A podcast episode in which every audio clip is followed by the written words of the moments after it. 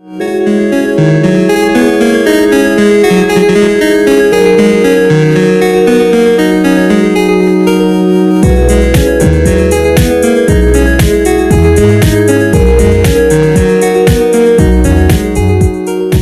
into the Waiver Fire podcast.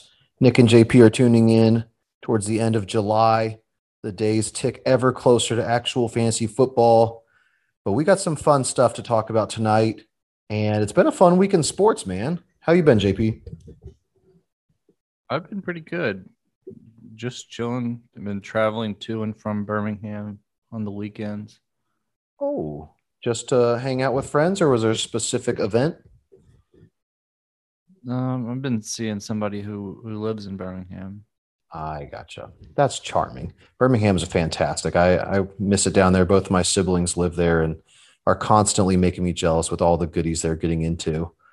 But we do get to all bond over sports, man. This, you know, this off season doing the the once a week pod, it's been enough for a while. And then I feel like this past week, there have been a lot of things to talk about, man. We will absolutely get to the NFL, but doesn't it feel like for me at least it feels like forever since the bucks won the nba finals man it just happened like last thursday Yeah, it really feels like a long time ago.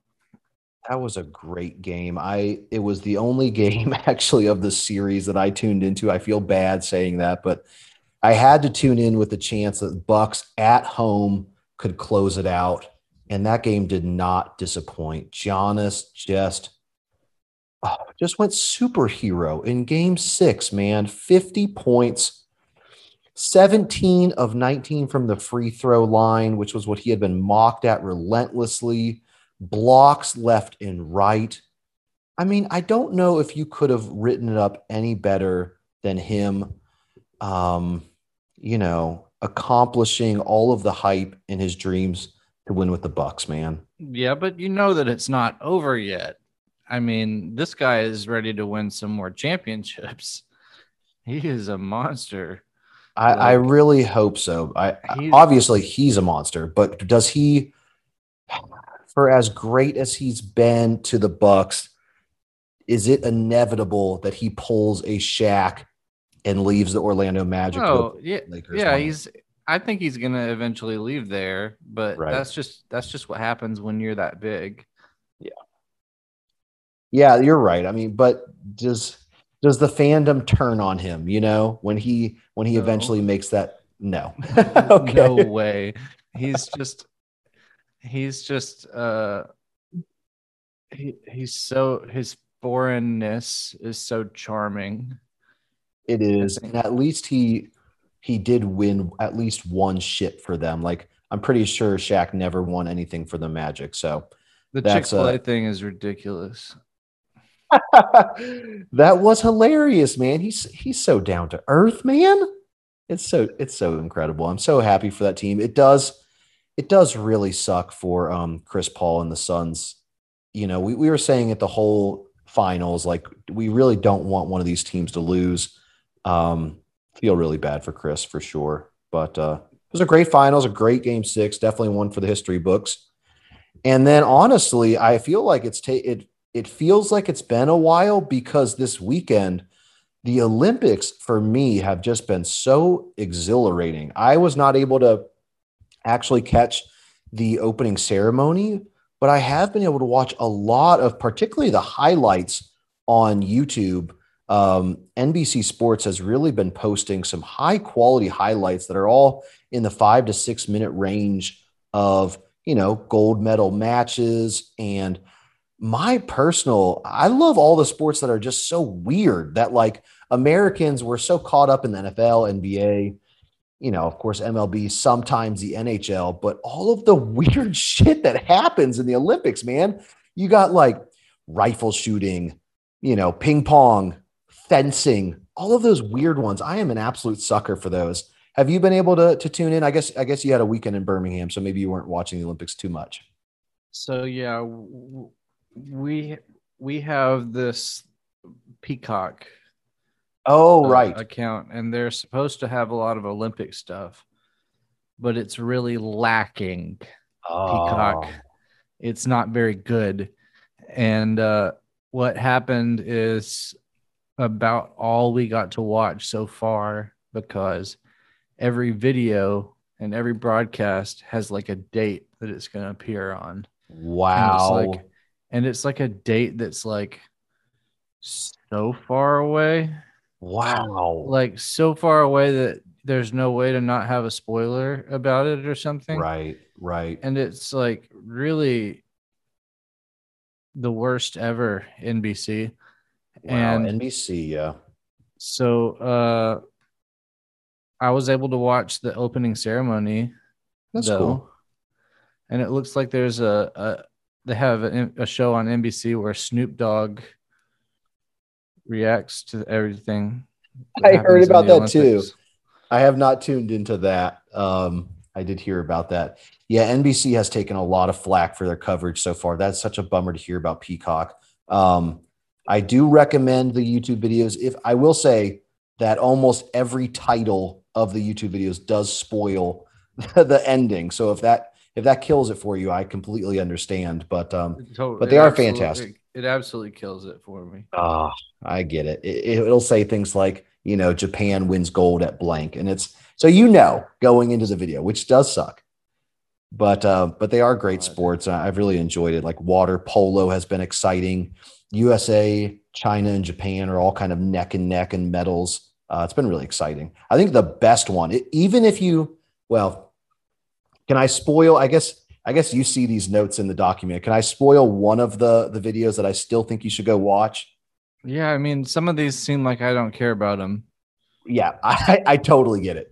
But you know, of course, one of the biggest events of the Summer Olympics is the swimming because there's just so many of those events, Okay. and yeah. because um, you know Phelps made it so historical in 2008. But there's one particular race, which is the hundred meter freestyle, which is you know the biggest of the men swimmers doing a all out sprint. It's the shortest freestyle, and there was a young Tunisian guy, 18 years old, barely makes it into the final swim. You know, there's all these qualifying swims, squeaks in as the eighth spot out of eight uh, racers, swimmers, and and takes it down, takes the gold medal with a fraction of a second. And Tunisia. it's- yeah, I mean, for such a small uh, country in Africa that's been, you know, kind of decimated by their dictatorship there, there's so much political garbage there that's happening. And for this young kid to go to the world stage and compete against, you know, the historic teams of US, Australia, it's just it's amazing. And he, you know, sometimes you'll see these videos and somebody will win a gold medal and they'll just do like a little fist pump, you know, and be like, nice. This kid absolutely embraces the moment and lets out one of the best like victory roars that you'll see in a while. So highly recommend, even though you know the final, to check that video out. It it definitely gets your heart thumping, and uh, it was very exciting. You know, Tunisia is the only African country that I've actually been to, so I have a little bit of connection there. So I was I was vibing with this kid. All right, that is enough would, other. I would love to see. Oh, I would. Love, I would love to see ping ping pong. Ping pong's That- dope, and they actually have a that- lot of different events. Like they have mixed events, doubles, and stuff. Definitely recommend. Yeah, that seems like one of the one of the good ones. It's a very high flying affair. It's it's one of the faster, you know, most skill. It it looks it's very aesthetically skill intense. I have to say, if you don't care about fencing, fencing is one of the coolest uh sports to watch, man. I am just sucked into watching the fencing highlights videos for some reason. It's awesome. All right, let's get into some football, man, because we do have quite a bit to talk about. Uh, today, we will be going through and talking about more of our round by round favorites, maybe some players that we haven't given enough hype to, or players that in the last couple weeks have shifted dramatically in ADP where they're um, more uh, palatable for us, and we're, we're diving in now. But we've got to get some news out of the way, man. Again, this week feels like it's been forever. And if there's one thing that feels like it's been forever since, it's the Cam Akers news, man. Torn Achilles in the offseason. I don't e- I don't think training camp had even started yet. It was just in his own personal workouts. Cam Akers, running back of the Rams, tears his Achilles, easily out for the season, if not for his career. This is one of the most detrimental injuries to a running back. Um, Marlon Mack kind of historically suffered it in the, I think it was week one of last year. So he will be kind of the candidate, uh, Marlon Mack will this year to see if a player can bounce back historically. Like no running back has ever bounced back and been successful in the NFL after it, which is just, it's just horrible, man. So much hype going into this year. Um, it's pretty devastating. Yeah, that's it's I it's it's really bad for him, like bad feelings. But it's also bad feelings for anybody who was hoping to get I don't know, any value out of the the first 3 rounds or or, or maybe end up holding the bag at the end of round 3 because of something is, like that. It is harsh to um you know this is a human being we're talking about, but to us, he is a fantasy asset. So we have to talk the fantasy value. And if you've done any best ball already and picked him, which thankfully I did, I was not, I was not shying away from Cam Akers, but I guess he was just going at a point which was, man, in best ball, he was going at the back end of the first round. And and I was just, I just happened to be taking players like Ekeler and Chubb over him. So I don't actually have a lot of pieces of him, kind of thankfully. But um, yeah, it does hurt. And particularly, you know, the LA Rams, like we talked about in a previous episode, they're the third highest, or they were the third highest projected to, to win the Super Bowl this year. Um, so they were all in. I mean, they traded two first rounders and a third round for Stafford and Jared Goff. Like they gave up so much to go all in this year because they knew they had an exceptional defense. They have plenty of talent at the wide receiver core. They thought they had Cam Akers. I mean, this is kind of what I was talking about. It's it's certainly not as devastating as if Matthew Stafford had gone down, which he very well might with his back injury, but still, it's just brutal for a team to have gone all in and then you don't even get to taste it on the field. But um, but yeah, we're definitely going to lose some value with Cam Akers, even if he was a he was at most a second round pick. Um, so that's taken out of the equation. And as you and I were talking off pod, this it kind of surprisingly dries up that running back market in the in the second round. Yeah, it really kind of sucks. And I'm seeing I'm I'm seeing some awful um third and fourth round picks um, in mocks. I'm seeing a lot of savvy drafters come in, a lot of zero RB guys and stuff like that. Interesting. And it's getting to the point where, you know, Julio's never around, CD's never around. Uh, your best, your best fourth rounder is like, I don't know, Kenny G. Tyler Lockett. Kenny, yeah, Kenny Golladay, who was a who was a star in the fifth, is now. You're right. It's it's crazy how one player. I, have never really, I guess, felt the effects like this before, but I guess because I've been so tuned into drafts already. Like typically, I would just start drafting, you know, a couple weeks before the the actual season. Now, having drafted kind of through the off season, it feels so much weaker. Just one player um, pushes things forward and and you're right. People are becoming more savvy. Um, that fourth round feels real ugly, especially with running backs. I mean, in the in the second round, you're now looking at Najee Harris, Clyde, um, Ekeler. If you get really lucky, Antonio Gibson, Joe Mixon. But it still feels it still feels thin and, and harsh to lose him. But um, Darrell Henderson is the next man up in LA. Um, we've had about a week to process this news. Where have you landed on Darrell Henderson for either best ball or season long? Assuming so, we'll you know, there's always the potential that they add somebody to that class, but let's say that it stays where it is now. Where are you feeling with him in, in drafting him? Um, I'm too scared of it. Even if nobody else is added, just from his like talent uh, standpoint, or is the fear more that there will be somebody added. Yeah. There's a lot of different fears that they will be added, that he's not good enough. I just, yeah, I just don't understand how, if anyone is like a betting man, they're going to go think about Darrell Henderson and the in the fourth or or whatever, wherever he's going. Like that's that's too rich for my money. Like I I, I can't do it. I've seen I've seen him up into the fourth in some best balls. He usually settles more into the sixth. Um, in that Mike Davis. Oh, I haven't seen that. I I haven't seen that. In the sixth? No, not on ESPN. Huh. Okay. Maybe well, maybe it, have, maybe they'll say that it's ADP or something, but I'm like people are pulling the I'm trigger. Like, I'm drafting like like a madman, and I'm seeing Mike Davis in the sixth, and that's a right. really good one.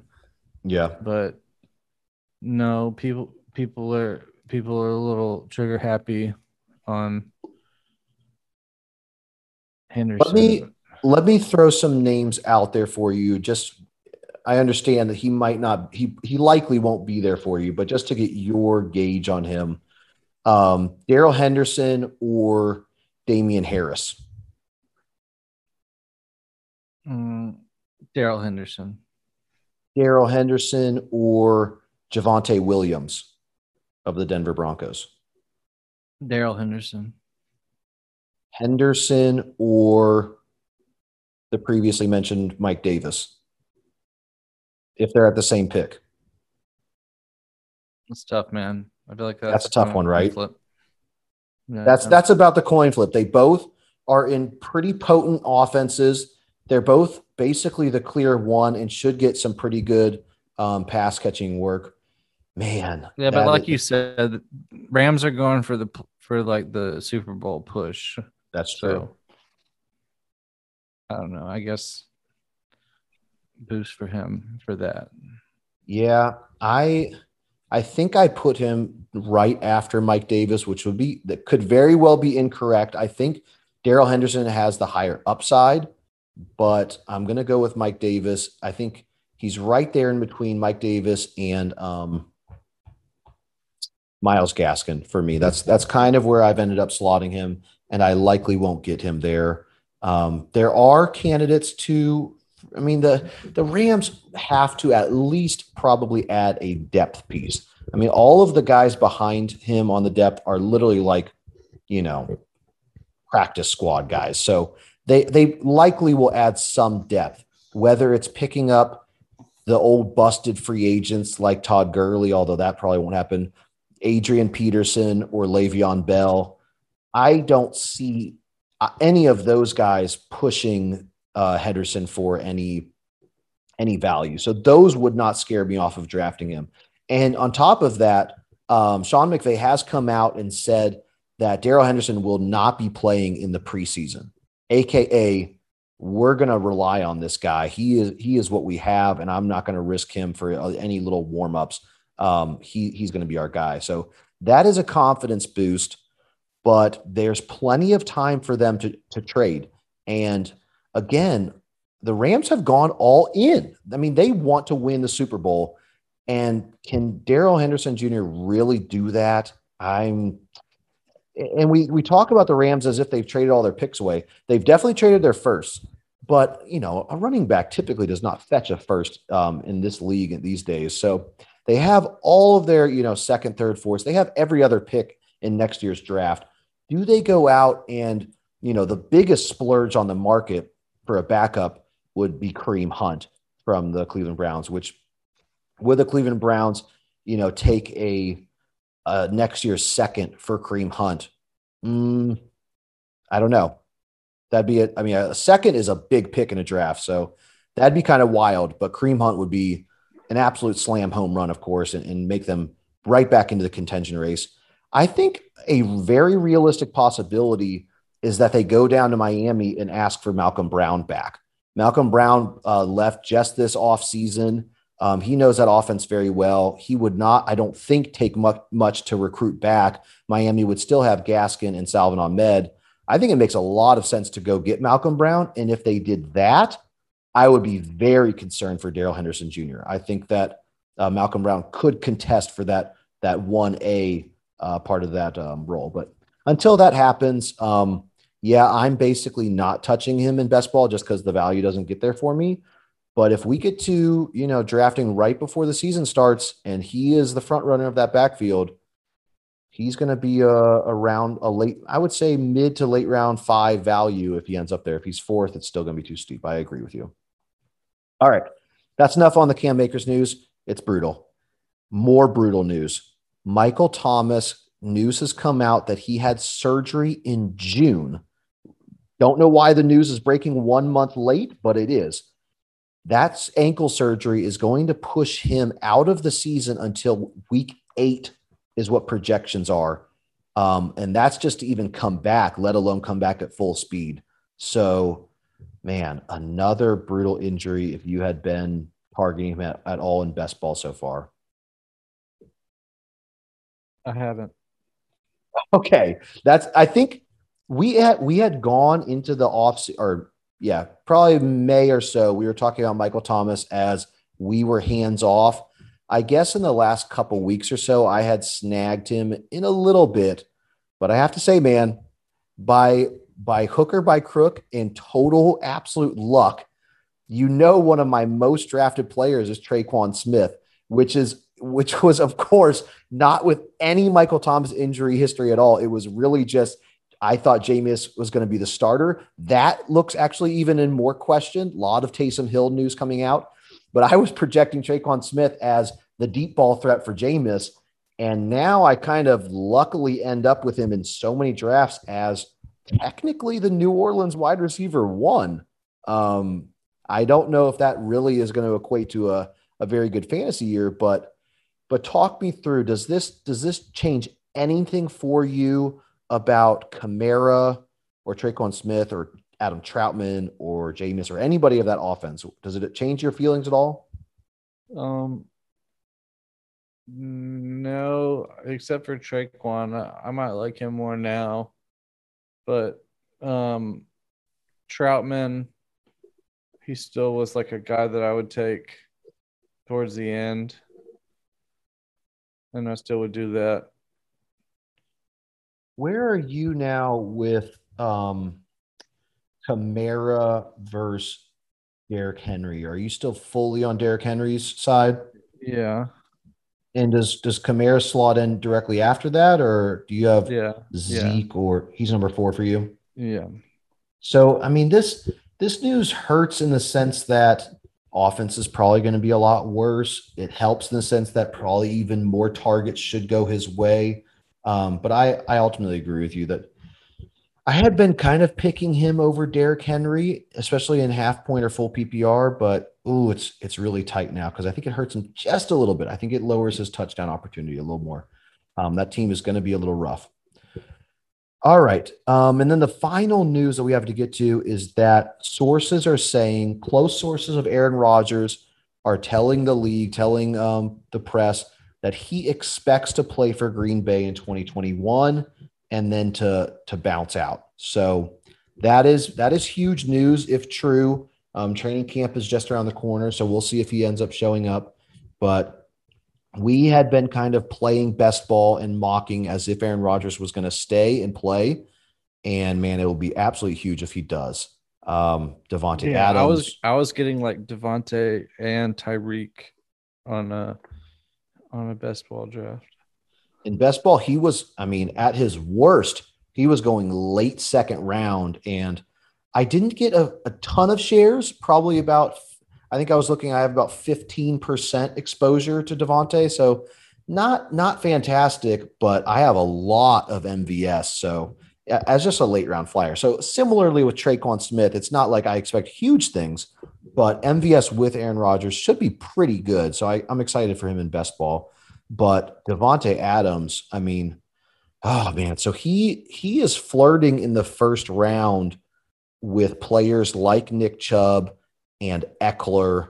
Where are you at on that? Are you are you taking Davante Adams, or has the running back core just been too important, and you're going to grab one of those second or third tier running backs like Chubb and Ekeler? I'm going Adams.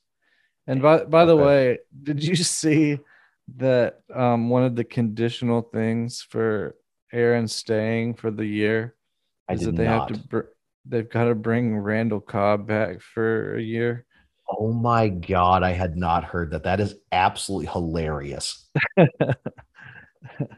well, if any team is clinging on to old and busted, it's the Houston Texans, man. So they they might not want to see him go. You know, he's he's their number two there in Houston. So oh wow, that is that is hilarious. And if that's actually if he actually comes back, I would kind of be devastated for MVS because you know that Aaron Rodgers is going to trust Randall Cobb to be the number two. So, wow. Would that be absolutely hilarious if Randall Cobb actually made a fantasy rebirth, man? Whew. All right. Well, we will yeah, stay tuned. Crazy.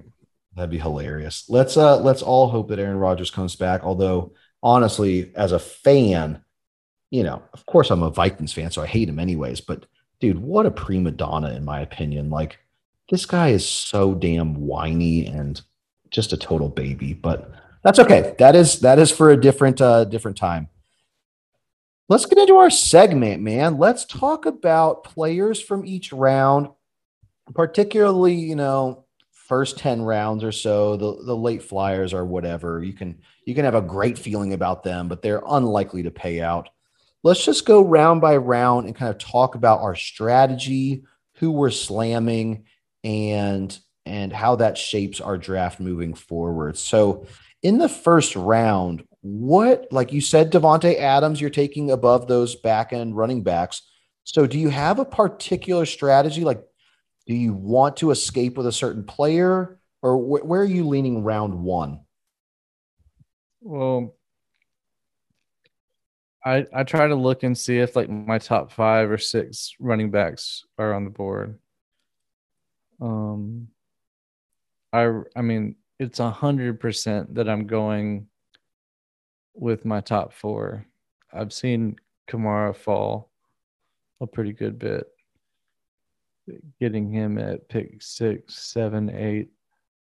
Um, and I'm slamming those four guys. But after that, I'm starting to think about just whatever I'm feeling, really, because as as much as I really do like um, Zeke and Jonathan Taylor, um, I love uh, Travis Kelce, Tyreek Hill, Davante Adams, and those are other guys that I'm thinking about right then because. And like I, I said, I'm 100% always going with those top four. They're they're absolute slams. I'm putting Zeke there as a five, as a as a windmill slam, but the 106 gets super dicey. Um, you know, before the Saquon news of him almost not even being ready for camp. Um, and hey, actually, a general side I forgot to mention. Um, so all these players right now before training camp are being put on the quote um, off-season pup. So Amari Cooper, um, Saquon, they're technically on the pup right now, but those are all just precautions. It doesn't necessarily mean they're going to miss any time. But one player who surprisingly didn't even get put on that pup is um, Cincinnati QB Joe Burrow, which, you know, a month or so ago, we were thinking he might not even play week one. So he actually looks like he might be just totally ready to go, which would somewhat change my opinion of Ja'Marr Chase and Tee Higgins and company. Um, I they're still being drafted super high, so I probably won't end up at anything. But that was just a general side that I forgot to mention. Um, I do agree with you though. So I again I put Zeke as a five slam, but that 106 is brutal, dude. Is, is it Kelce? Is it Jonathan Taylor? Jonathan Taylor is technically there in my ranks, but it feels like a reach. Like it feels like I should try to get a like I, I don't think Jonathan Taylor is a difference maker at the position. Does that make sense? Like, yeah. I, I, think he's a running back one, but I don't think he's a league winner like I think Travis Kelce can be, and like Davante Adams can be. Tyreek is probably in that uh, potential. Honestly, I, I want to say that somebody like Austin Ekeler is almost more of a candidate because of his pass catching work.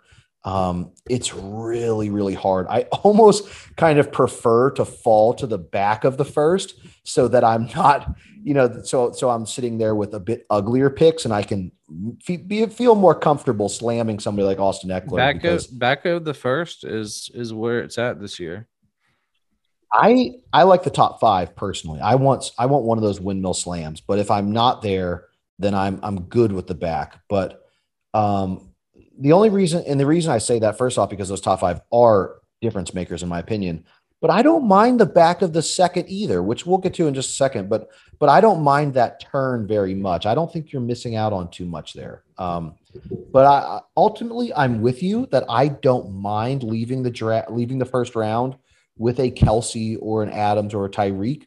I think it's I do think it's a little bit hard to make up in running back depth, but but you have a, a championship uh, upside for sure. So ultimately, I agree with you there. Um, moving into the second round, so you said you know that you don't mind starting off as a bit of a mild um, zero RB strategy.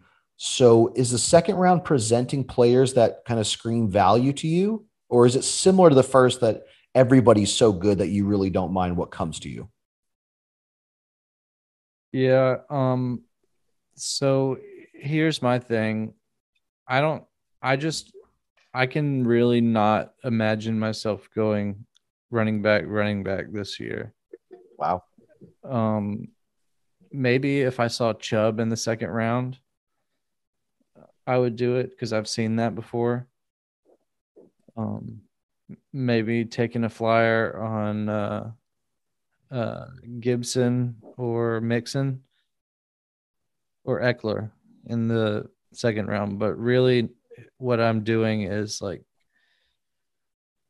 Calvin Ridley or Stefon Diggs if I can get one of those guys.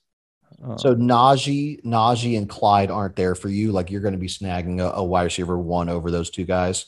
Yeah, I am. I I'm struggling because I guess just I have so much historical baggage that is pleading me to go running back and I even look ahead, you know, into the later rounds. We've already talked about Darrell Henderson, Mike Davis, Gaskin, Damien Harris. Like there's there are enough of those players trickled into the later rounds that you can end up with five running backs um, that you're okay with their volume. But oh, it's hard. And then I just think wide receiver, it's it's very challenging to make up that elite top end talent, but it's pretty damn easy to find a wide receiver two slash three. You know, like Antonio Browns of the ninth, tenth round. Even players like Russell Gage, I'm fine with in like the 12th round it's just a lot easier to make up that it's not again not easy to make up the wide receiver one but the wide receiver two and three compared to running back so uh, maybe i'm making a mistake but i'm i'm preferring to leave with two running backs. Uh, the third round it offers there's a step down for short and wide receivers but i'm i'm trying to make up my wide receivers in the third and fourth. But um I could be I could be paying heavy dividends, missing out on on those Diggs and Calvin Ridleys for sure. So interesting that we were. Go ahead. One of my favorite things about having a lot of pass catchers in the first four rounds is that it kind of frees me up to to be able to use those other bench spots as as things that I'm picking up on the waiver wire, as things that I'm getting these later rounds and stuff like that when you have these wide receivers that you can't even think twice about starting, you know, like they're absolutely in your lineup each week. And if you can get like value up until the fourth round where you actually are getting Julio in the fourth, which is a dream right now because it's honestly not happening for me right anymore. It, it was at first, but anyway, if you did have that kind of wide receiver depth, I mean, you can really attack the running backs like position in the later rounds, and you can do it hard, especially if you tie up your quarterback at like round five or six because I mean, if you're not streaming quarterbacks, if you're not thinking about your wide receivers, if you've got like a tight end in, in round three, I mean, you're golden. You're just throwing in a bunch of running backs that you think might have good weeks, and that's like your entire bench. I don't mind that strategy, particularly in a longer season where we're adding a game. We're expecting plenty of injuries to the running back core and hopefully much less so um, at the wide receiver core. So you are likely getting more season long value going there. It's just whether you, first off, like you said, if you can load up your bench with enough flyers and I guess somewhat handcuffs like AJ Dillon and, and those lottery tickets that you hope to pop, or you think that you're going to be able to out fab your league or happened upon getting the nice waiver priority, but more the fab uh, route. If you think that you're able to to pounce quicker on that running back that goes down, then you can certainly make that up. Um, again, just two two different strategies I think we we play, and uh, excited to see how that turns out this year for sure. It's going to be a different year. So you're you're more leaning on at least a wide receiver. How does that? So you're kind of feeling balanced potentially heading into the third round. Where here do you see the value, um, slam picks, etc.? And I also want to say that uh, if you're in the late, if you're drafting late, like uh, 10, 11, 12 or something like that, mm-hmm. you might be able to get Ridley or Diggs. But if you're drafting like first, like if you've got McCaffrey or something like that, right, and you're coming back around in the second round, you're you're gonna have like maybe Jefferson. Yep. Um, Jefferson Hopkins. will be there. You so, might have to reach for like a Keenan Allen, which feels kind of ugly in the back end of the second. Um, no, I I don't know. I haven't seen that happen. I, I hopefully you don't have to do that. DK Metcalf is there, but I think you're you've been fading him in the in the second. And hands off. Yeah. Yeah. Uh, yeah, Jefferson. Anyway, I I like three. Jefferson, but you know what kind of stinks is that, like you said, it, Jefferson is right there when you're at the, you know, first three picks or whatever. Which of course, number two is Dalvin Cook. Um, if you pick Dalvin Cook, does that kind of tie you off of Justin Jefferson? Like, or or do you feel okay with both of those players? I'm fine with it. I'm pretty good too. I mean, if it was so I guess is is Hopkins Hopkins is sometimes there, AJ Brown is sometimes there. Um yeah, so like you, you have to you, take them. You might have to. Yeah, I think I would lean away from like I have Jefferson in my ranks ahead of I guess Scary Terry is kind of firmly in the third. So yeah. um okay. All right. I I I've been having that situation a lot with Zeke and Amari Cooper because I'm a little bit higher than consensus on both those players. So I get a little nervous double dipping on. I know they're two different aspects of the offense, but I think it still caps your upside and, and really slams you on bye weeks and et cetera. So I use it as a bit of a tiebreaker, but it does make me nervous. All right. That was just a general aside. So let's get back to round three where you're feeling a little balanced. Who, who are the players that really call out in the third round for you? So I think most of the time I'm taking Waller here if he's available. Um, after that, I'm looking to see if Allen Robinson or George Kittle is available. And it's kind of a coin flip between the two of them because as much as I like to tie up the the tight end position, I'm worried about how much they run in San Francisco. And Allen Robinson is just such a a rock. Like you know that you can count on him. Um, Allen Robinson is very steady. I, I don't mind the the tight end approach because Waller and Kittle are very clearly a tier break from Mark Andrew and TJ Hockenson. Like it's it's almost not even close. So I get the value there, but let me throw out a couple names just to test you. Um, so are you going Darren Waller or are you going Keenan Allen?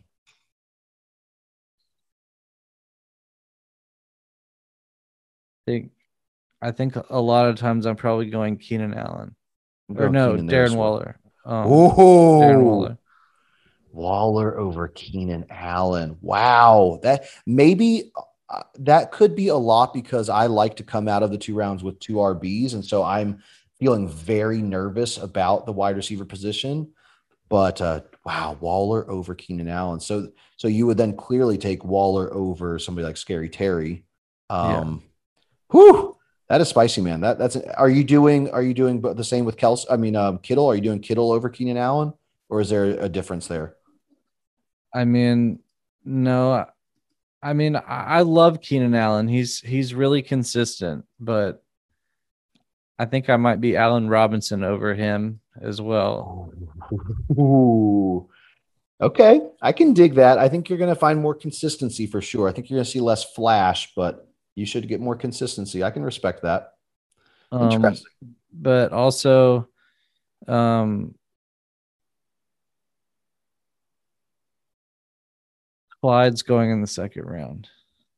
Clyde is, yeah, Clyde really is a second round. I the ADP I pulled was like he was at a three one, but no, Clyde is is clearly a, a second round pick, and I have not gotten many pieces of him, um, but I don't mind it. Uh, he'd have to be he'd have to be after the Calvin Ridleys, and but when it's if it's him and D uh, D Hop, it's actually kind of close for me, man. I again, I am so sucked in on the wide uh, running backs. Like for example, you're targeting Darren Waller and Kittle. They're off my books because I'm looking at um, DeAndre Swift and Chris Carson. Now, DeAndre Swift and Chris Carson are going towards the back end of the third, is what I've seen. Whereas Waller is is cemented kind of in the early to mid third, so they're not going around the same spot. But I kind of like the running back value there, man. I, I think DeAndre Swift is going to be pretty nasty, and Chris Carson is going to be a rock there.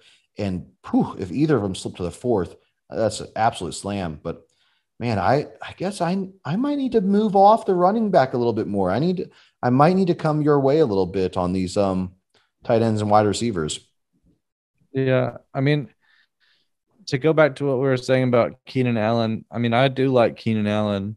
I I've got him in lots of um drafts, and I mean, over the over the uh, off season, I've been able to get him in the fourth round sometimes, Ooh, which is crazy.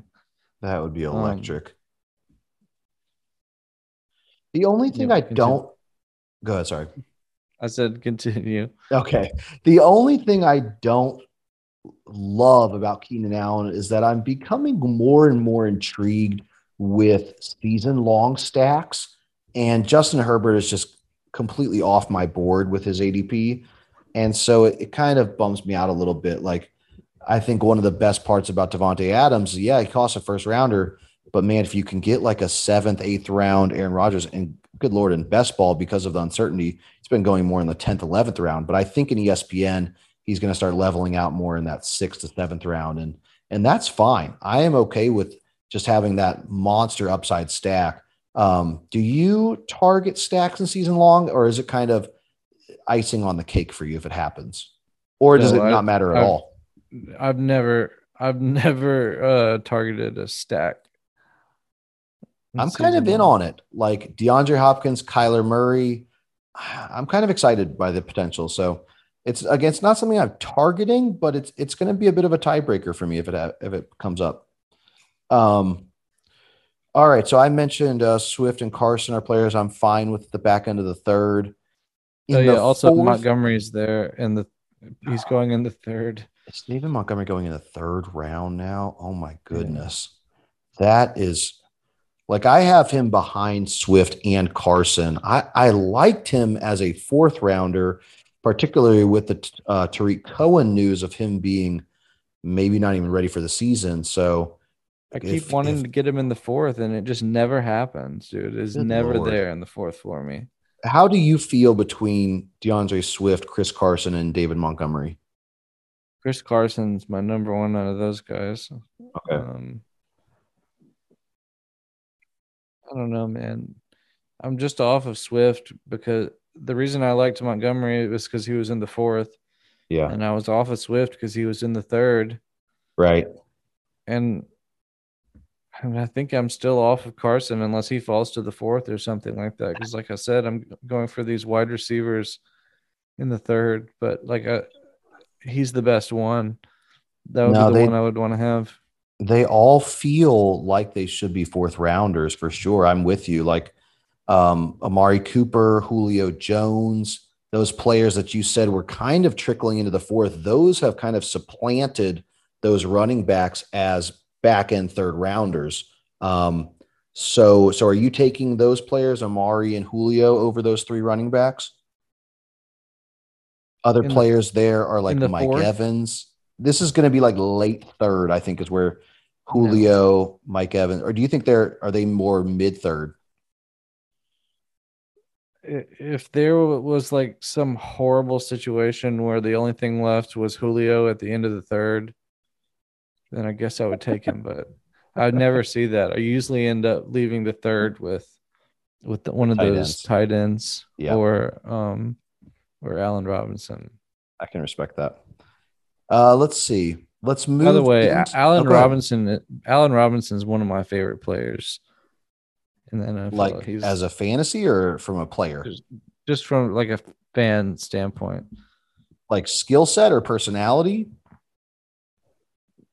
Everything.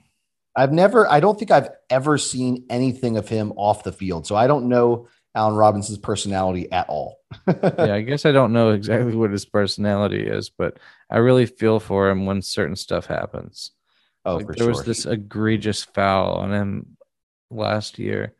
Ooh. And also there's just the whole storyline of him never having a good quarterback. Yeah, he is somebody that you he's kind of like the lovable loser in some ways. You really are rooting for him. And clear, clear talent on the field for sure. Um, yeah, I, am with you. I, I, like him as a player too. Um, he's been a tough one for me to to kind of work through when it's facing him or like you said, you know, Amari, Scary Terry, those Mike Evans, even I feel like is in the mix there. It's all jumbled up and it's it's a tough one for me to to really slam one of those players, especially the Amari's injury stuff. But um, all right, well, let's move into the fourth so I had David Montgomery, but if he's moving him to the third, it's going to be very challenging. Um, here's really where I'm I'm trying to get Amari Cooper the most. I know that that injury history is tough, but this is where I'm trying my very best to make up um, ground on the wide receiver front. Um, if I miss out on Cooper and Julio, it gets it gets pretty damp. The fourth is a really tough round, dude. It's a really tough round. Like you look at the fifth round where you get all of those quarterbacks, Kyler, Josh Allen, um, you know, Lamar's almost even the sixth round, but it's got those quarterbacks. It's got Diontae Johnson. It's got Kenny Golladay. Like, I know we'll get to the fifth round, but I don't understand how the fifth round feels so much sexier than the fourth round. Like, where is your head out with the fourth round? Because I'm struggling, man. Well, it's usually been pretty good for me. Like, it, it's changing a lot though. Like the fourth round is changing a lot. It seems like. Um.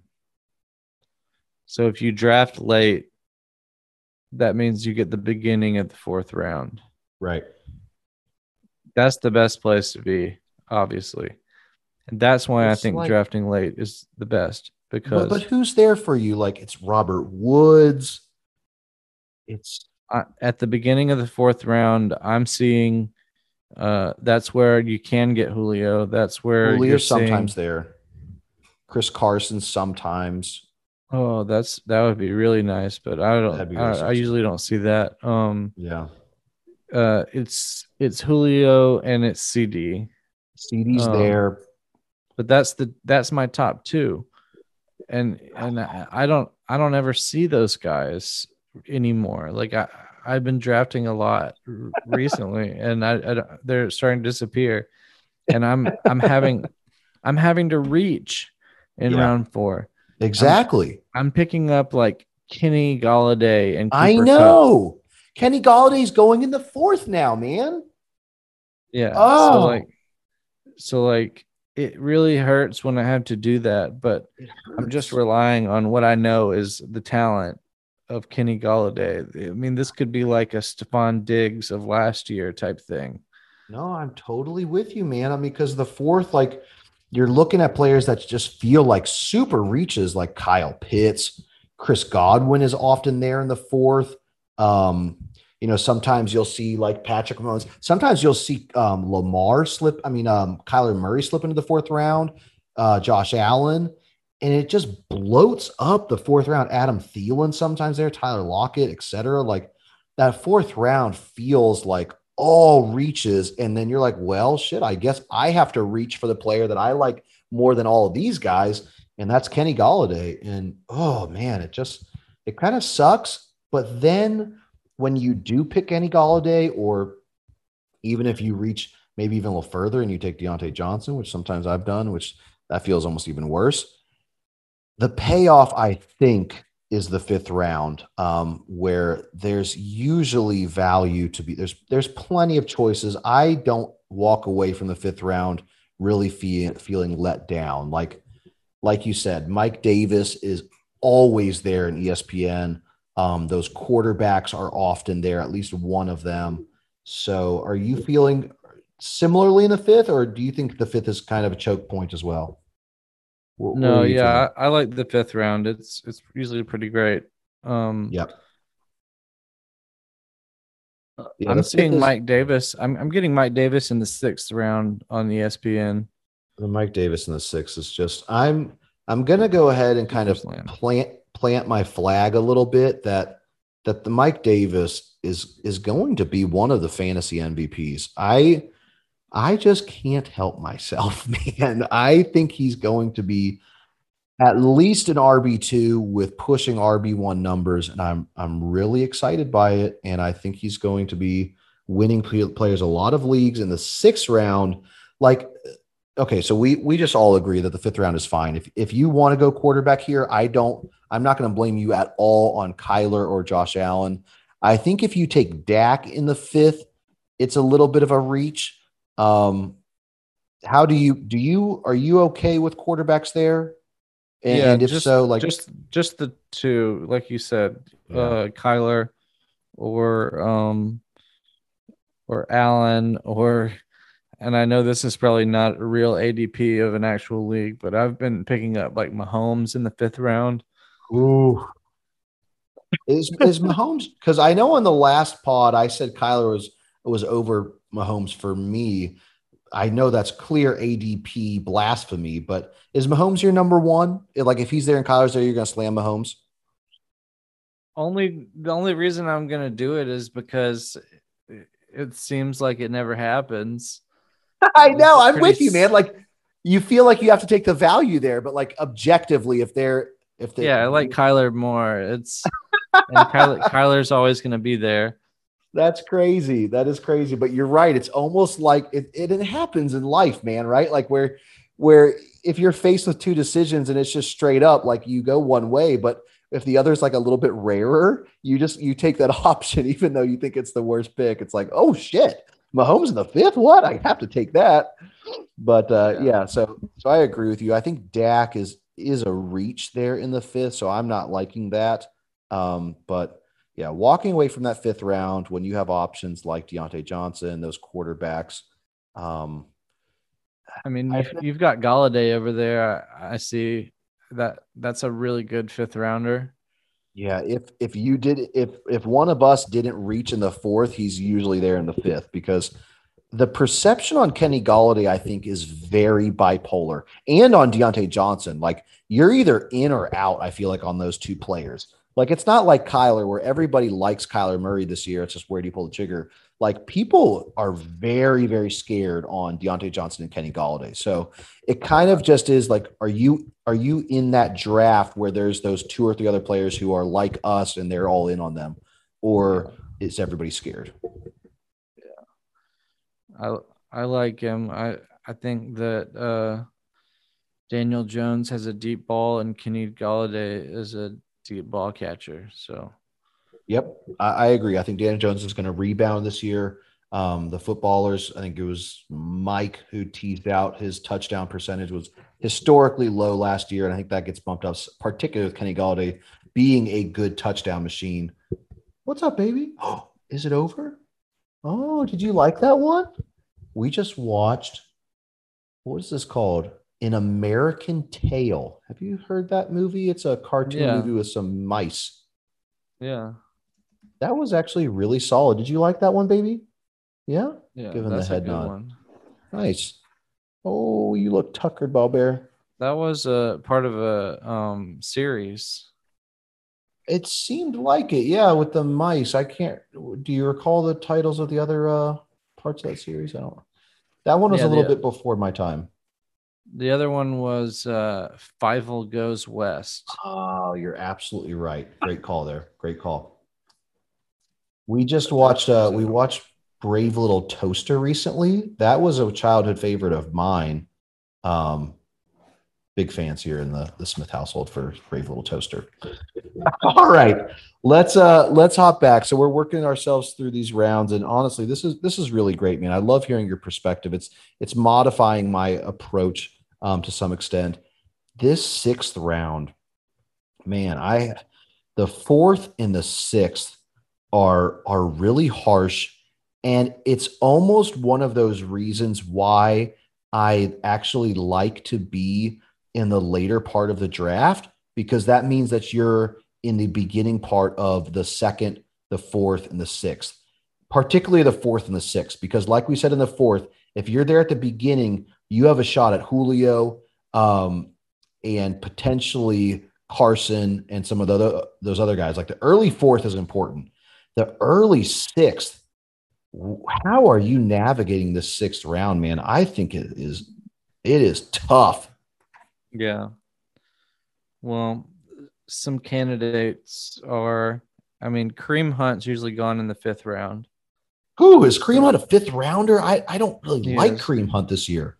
Yeah, Wow. He's a fifth rounder. Oh, how do, how would you compare him to like a Myles Gaskin? Do you like Hunt over Gaskin? Hmm. No, I don't think so. I think Gaskin. I'm going Gaskin. How about Hunt or uh, Darrell Henderson? Hmm. I don't know. Give me Darrell Henderson there.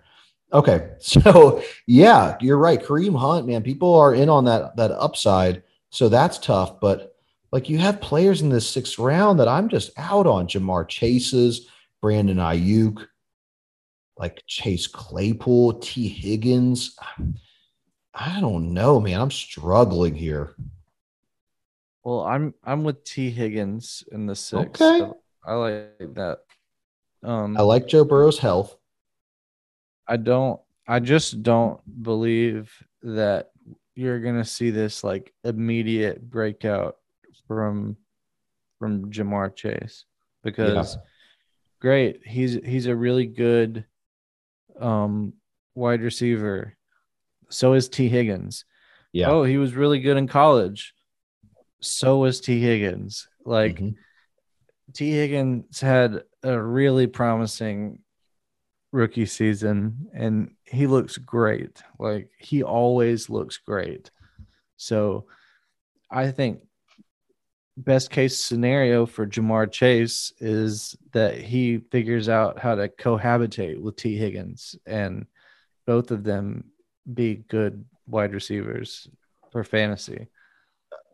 I But- agree. I think it's going to be a lot like um CD Lamb and Amari last year. Like I think Amari slash Tee Higgins is going to retain a bit of that alpha role, but Ja'Marr Chase is going to have his games. Um, but I, I, I agree with you. I, I'm not against Tee Higgins there. Um, Well, you can't. You're, he's not going to go past there. I'll tell you that. no, that yeah, it's going to be between him and some of those. If you know, if Myles Gaskin slips, or it's going to be like Javonte Williams is going to be in that sixth round. Um, I guess in that case, you're you you don't seem too too in on Javonte Williams so far from our discussion. Not really. And I Melvin actually still. missed. I actually missed something that I was going to say about Oh, round sorry. five. Go ahead and get get Um, back. Yep. I I think Cooper Kupp is like a super slam in round five if he's Yeah, still does he- around. Does he make it there? I He, does. He I- absolutely he absolutely makes it to round five. So Yeah, if he's there, but so so let's put that to the test. Like you're going to take Diontae Johnson over Cooper Kupp, right? Or or is that close for you? Mm, That's pretty close. Oof. For me, it's for me, it's Diontae. Um, you know, Cooper Kupp. As much as I like Diontae, there are there are two other semi-talented wide receivers there, and I've seen a lot of projections of those guys being people worth owning in fantasy. And Yeah, I'm su- I'm super out on both of those other guys. I am too. And Big Ben And- could easily be done. Um, Like his, his elbow is is pretty in rough shape. So maybe that's closer than I'm giving it credit for. Maybe Cooper Kupp is just honestly safer and with decent upside. yeah, I think Cooper Kupp's really safe. I haven't gotten him a lot, but I should probably be be looking his way. Like if Diontae's gone and Golladay's gone, like if it's Cooper Kupp or Kyler Murray or Josh Allen, like I've been taking the quarterback, but hmm, maybe I should be rethinking Cooper Kupp. I think that's a good player to uh, to have brought up. But yeah, this I, six- I, I I get Kyler probably more than than Cup. Yeah. Yep. I'm with you there. The problem with Kyler really is that there is just amazing value at quarterback. I mean, is Kyler really so, so different than a Tom Brady that's in like the ninth round, man? Like, I don't know. No. It's it's Not- hard, he- he's not different. He's not a lot different than Tom Brady. Right? And and Aaron Rodgers is more of like a seventh rounder compared to Kyler's fifth round price. Like, are you really sneaking? You know, Kyler lit the league on fire the first 10 weeks or so, but that injury was not a joke. And Yeah, there- he he hurt his arm, so he started sucking. But and there's been a quote that he came out with saying something like he wants his rushing to be a emergency outlet, not a planned attack. So, I mean, who really cares what that means? Like they're going to run their offense, but does he have less rushing touchdowns? Do they have now? Do they have that thumper in James Conner? Does his goal line, does his rushing touchdowns go from uh, what did he have last year, 10 down to, you know, more of Dak's range where it's a four or five? So I don't know. I, I'm it's just always not nice to have more wide receiver depth. at that fifth round. Yeah. Yeah.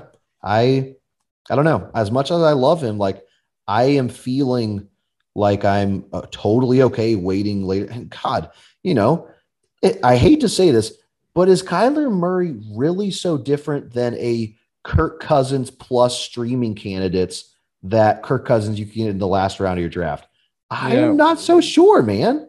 The idea, though, with somebody probably about stopping at Ryan Tannehill and Tom Brady, having someone that's like at that level or or better is one of those things where you do have that open bench spot where you're not just like dragging a backup quarterback around all the time and you're call. able to do something like a zero running back uh, strategy where you have just like this giant amount of running backs on the bench.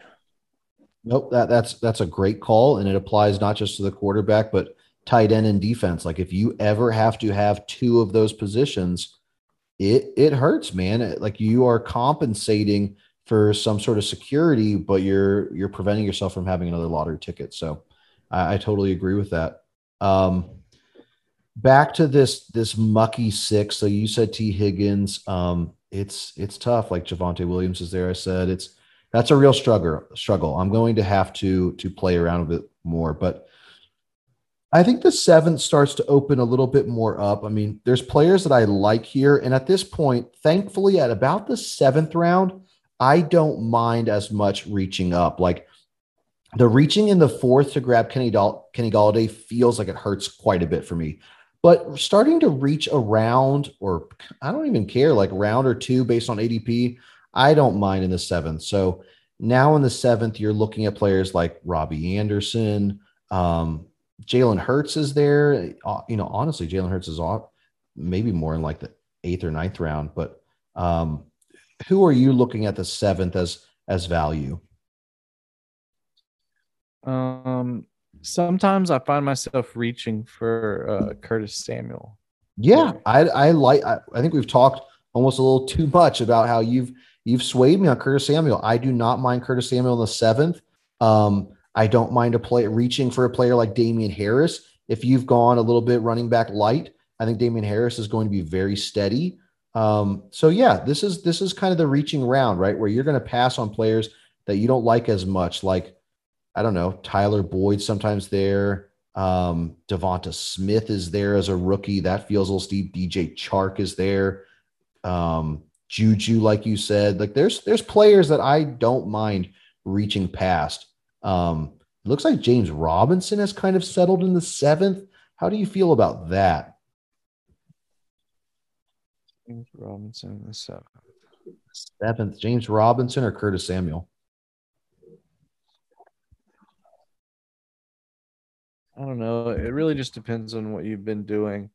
If Yeah. if you're like really weak at running back, he has the potential to really carry your team for the very first part of the year. And Curtis Samuel might be your like first or second bench wide receiver in a draft like this. It could be. right. You really just got to think about it, and I wouldn't hate it if you if you took something like that. But Yep. I feel I feel like the real value there is Curtis Samuel still. I, I agree with you. I, I think he's going to be a nice piece, and I agree that at this point, seventh round and beyond, it's more filling your needs than you know just being like, oh, I'm locked in. Like, how is he here? Like, no, you need to worry about your team. You need to get your five running backs, or you need to make sure you're you're shoring up your wide receiver, or potentially catching up on quarterback and tight end if you've missed. So, I don't mind uh, filling in the roster. So, I like any yours uh, over here. in the seventh, I've kind of teased out. Uh, well, if Darrell Henderson makes it, he won't. Um, yeah, Robbie Anderson, Robbie Anderson versus Curtis Samuel. Hmm, I think Robbie Anderson is is who I logically should take. Yeah, it's just that Sam Darnold, man. God Yeah. damn it, dude! Like, He's reuniting. oh yeah, like they Anderson. like they had fireworks up in New York. yeah, but they're Oh. away from Adam Gase now. yeah, but wasn't I'm pretty sure that uh, Darnold and Anderson were there together without. Anyways, Yeah, Anyways. Jets. Yeah, it was. Um, Anderson Samuel, that's going to be, it's probably Anderson. And then honestly, Samuel is probably going to be there in the eighth for you if you want him there sometimes. So I, uh, which I don't think Robbie makes it. I think Robbie's a higher drafted player. But um, so any, so, so let's kind of tie up um, rounds eight through 10 or so. Are there any players that kind of scream out or, or where is your strategy? Has it become completely flyers at this point? Is this where you're looking to, I don't know, make a move on a quarterback if you've missed out on round five? Like, where do you see these last eight through eight, nine, and 10 uh, rounds? Um, I love Tyler Boyd. Would you He take is- him with uh with Tee Higgins? Like, are you okay kind of just getting pieces of that offense, or if you get Tee Yeah, Higgins, yeah, I'm fine with that. elsewhere? Wow, interesting. yeah, they function as like two different, totally different things. Uh,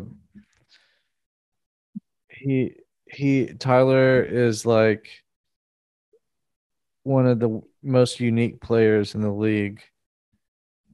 He's like the most one of the most. I think he actually might be the most productive 100% slot player.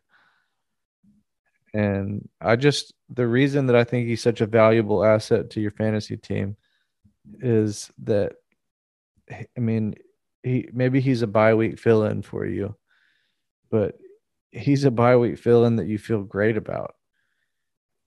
I was owner of him last year when Burrow was healthy and he never like didn't get 15 points, you know what I mean? And sometimes it was like 28 points. I mean, that's I probably his, a- that's probably his ceiling, but yeah. you know what I mean? That'd be monstrous. I, I I know it's a totally different situation, but I I am just scared from a usage standpoint. Like again, to go back to Amari and CeeDee Lamb, does this does does Tyler Boyd turn into the Michael Gallup? You know, where it just get, he gets pushed out of the target share, and it's it's harsh. But um, I'm not. I'm not. I don't think so. Yeah, I'm not against it. I I'm kind of doing something similar with with with what you're doing in Tee Higgins and Tyler Boyd. I am trying to lock up that San Francisco running back depth with Trey um, Sermon and Raheem Mostert. I think they're both going to be extremely valuable. And if it's if it takes a seventh rounder and a or an eighth rounder and a tenth rounder, that's not much. Like I've I've almost never locked up a running back uh, backfield before, but I think you're going to be able to start Mostert at the beginning, and then Trey Sermon will take over from injury or skill. Um, That's so, juicy. I like that.